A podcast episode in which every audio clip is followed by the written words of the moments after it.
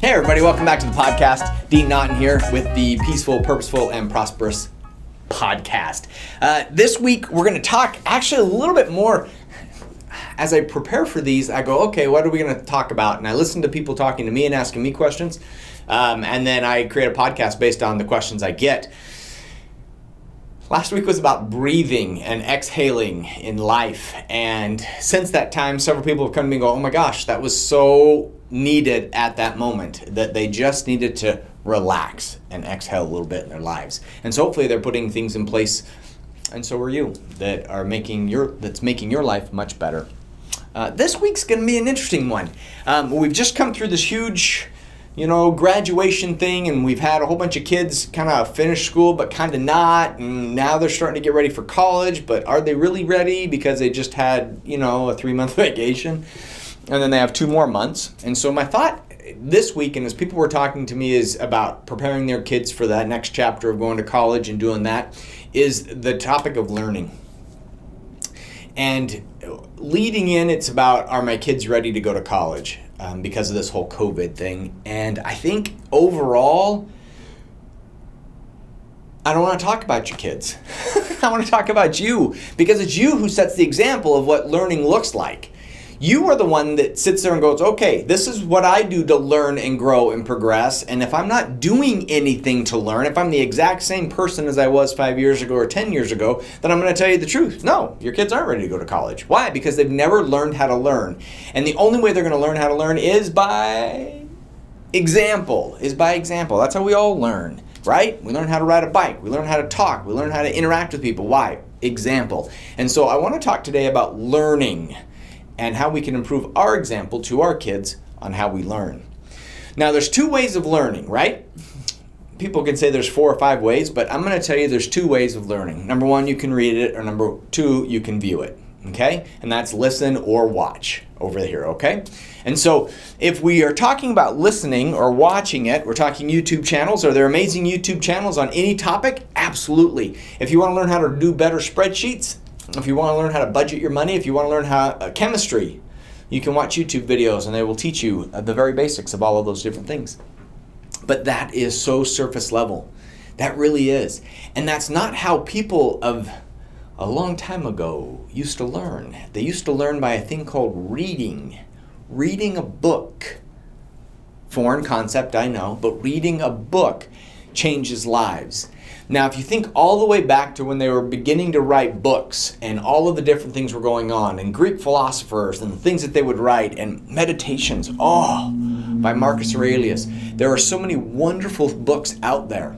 There's a really cool book. If you have not read a book in, let's say, the last couple of weeks, months, or even years, there's a really cool book called How to Read a Book. Honestly, it's actually called How to Read a Book, written by a guy named Mortimer.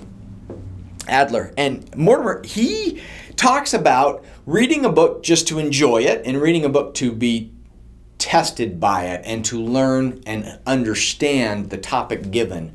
And as I read things like meditations or other things that are harder for me to understand, I struggle. I do. I like the easy fluff stuff. Don't we all? I mean, it's just like eating, right? Chocolate chip cookie seems to slide down so much easier. Ice cream seems to go down so much easier than, say, Brussels sprouts. Well, which one's really better for you? Well, now that's a bad example because ice cream's always better for you. It's up there with tacos. But reading a book challenges you. It challenges your vocabulary. It challenges your thought process. It challenges the philosophy of your life, which Jim Rohn talks about that we always have to be continually upgrading our philosophy so that it suits us and fits us better. Jim Rohn said, Become a millionaire for what it will make of you. And today, I don't have to use his quote, I'll use my own. Read a book for what it will make of you. What books should you be reading right now? What books are interesting to you? There's so many wonderful things to learn out there, from gardening to chemistry to. Um, I, I, took a class the other day, uh, the other day, last year, on anatomy and physiology to understand how migraine headaches work. I took the class and read the book. So now when my doctors talk to me, I know what they're talking about. It's really funny now. People email me their blood tests. Why? Because I took the class and read the book. because they have no idea what their blood work looks like. And this isn't to go off onto health, that's some other topic some other day. What I'm telling you to do is pick up a book. And there's so many easy ways to do it, right? Of course, we can download the Audible. I have a huge library of Audible books where I listen to books as I drive, which is great because it comes up with ideas. And as I drive, I think, oh, is that really true or is that just somebody trying to sell a book? But what really gets me is when I can actually get into a book, whether it's a digital format or an actual, I know, weird, open to paper pages, and I can dive into a book and start studying what this person is trying to say. And sometimes I believe them and sometimes I don't. It's really interesting. Sometimes I actually use my wife as a backboard and go, hey, take a look at this. Does this seem right to you? And she'll come back, and most times when I'm off, she's like, uh, no, that one's really, really off aha, I got it, I got it, okay. So that one's not real. But I'm always trying to improve the way that I live my life. I'm always trying to learn something new. And it's a struggle. It is. Because back in the day, it was easy. I could learn simple stuff. But as we grow up, right? We got to learn some harder things. We got to learn better ways of managing money, better ways of controlling our health, better ways of raising children. We have to learn better ways, and there's books out there that'll help you do that. There's books on every topic you can imagine, including how to read a book. So if all else fails, how to read a book is a, is a wonderful place to start. And I'm going to tell you a little secret about that book. The reason I bought that book in the very beginning, not, not just because Jim Rohn uh, gave it a recommendation, but also in the back of that book, and even if you just go to the library and check out the book, go down to the copy machine, and in the back is an index. And it is of the top, I don't know, 100 books, I think, of all time. And I, in the very beginning, I photocopied that back of the book. This is, oh, 20 years ago. I photocopied the back of this book so I could say, this is my reading list now. And it had books like the Iliad and the Odyssey. It had books like Huck Finn and Meditations, and it had all these amazing, amazing books. And it was a great way to start my library. Back to Jim Rohn, he says that there's no large house, no multi million dollar house that doesn't have a library. It's not a coincidence. It's because those people educated themselves to a level that they needed a library. Every time we move, we have a hard time because the heaviest things we have are our books. We have so many books but that is what makes us proficient at the level we are now. But we are not done. I'm not done learning. I want to learn more. I want to understand more. And if you understand more, you'll want to know more at that level. Think about it, right? I mean, if we just stopped with addition and subtraction, we'd be kind of missing out. So take the time. Take the time shut off Netflix. You've already watched hundreds and hundreds of hours of Netflix and YouTube. Shut that off, pick up a book, and see what somebody else is thinking. That's my challenge. And I'll leave you with just one little story. Um, I have a son that is investing in the stock market, and he got my other son interested in stocks.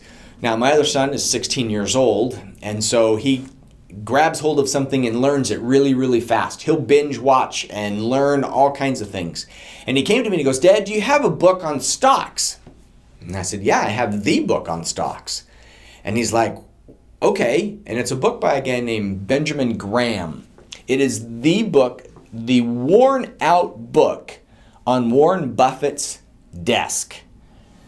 Pages marked, tagged notes written all over it. It is an amazing book, okay? The Intelligent Investor.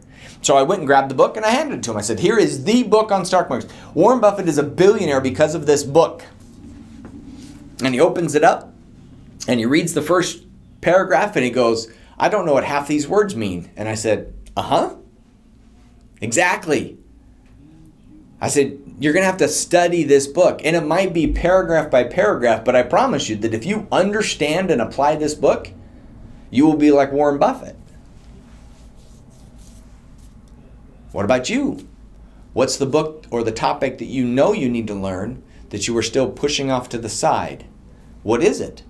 It could be something to enjoy, a new hobby, a new sport, a new whatever. It could be something that would improve your life and improve your family's life, like finances and investing. Could be just how to do your job better. What is the book you need to be picking up? And so I challenge you pick up that book. Now that you're done with this podcast, jump over, go to Amazon, go to Barnes & Noble. If you don't even know what kind of book you should be going to, go to Barnes & Noble and go to the section you need to be in and just look. And they have books for you, readily available. Somebody else's wisdom in pages for you. So, I challenge you to read a book this week. Yeah, you can read it in the week. That is my challenge. All right? Have a great week, and I will see you next week on the podcast. Bye.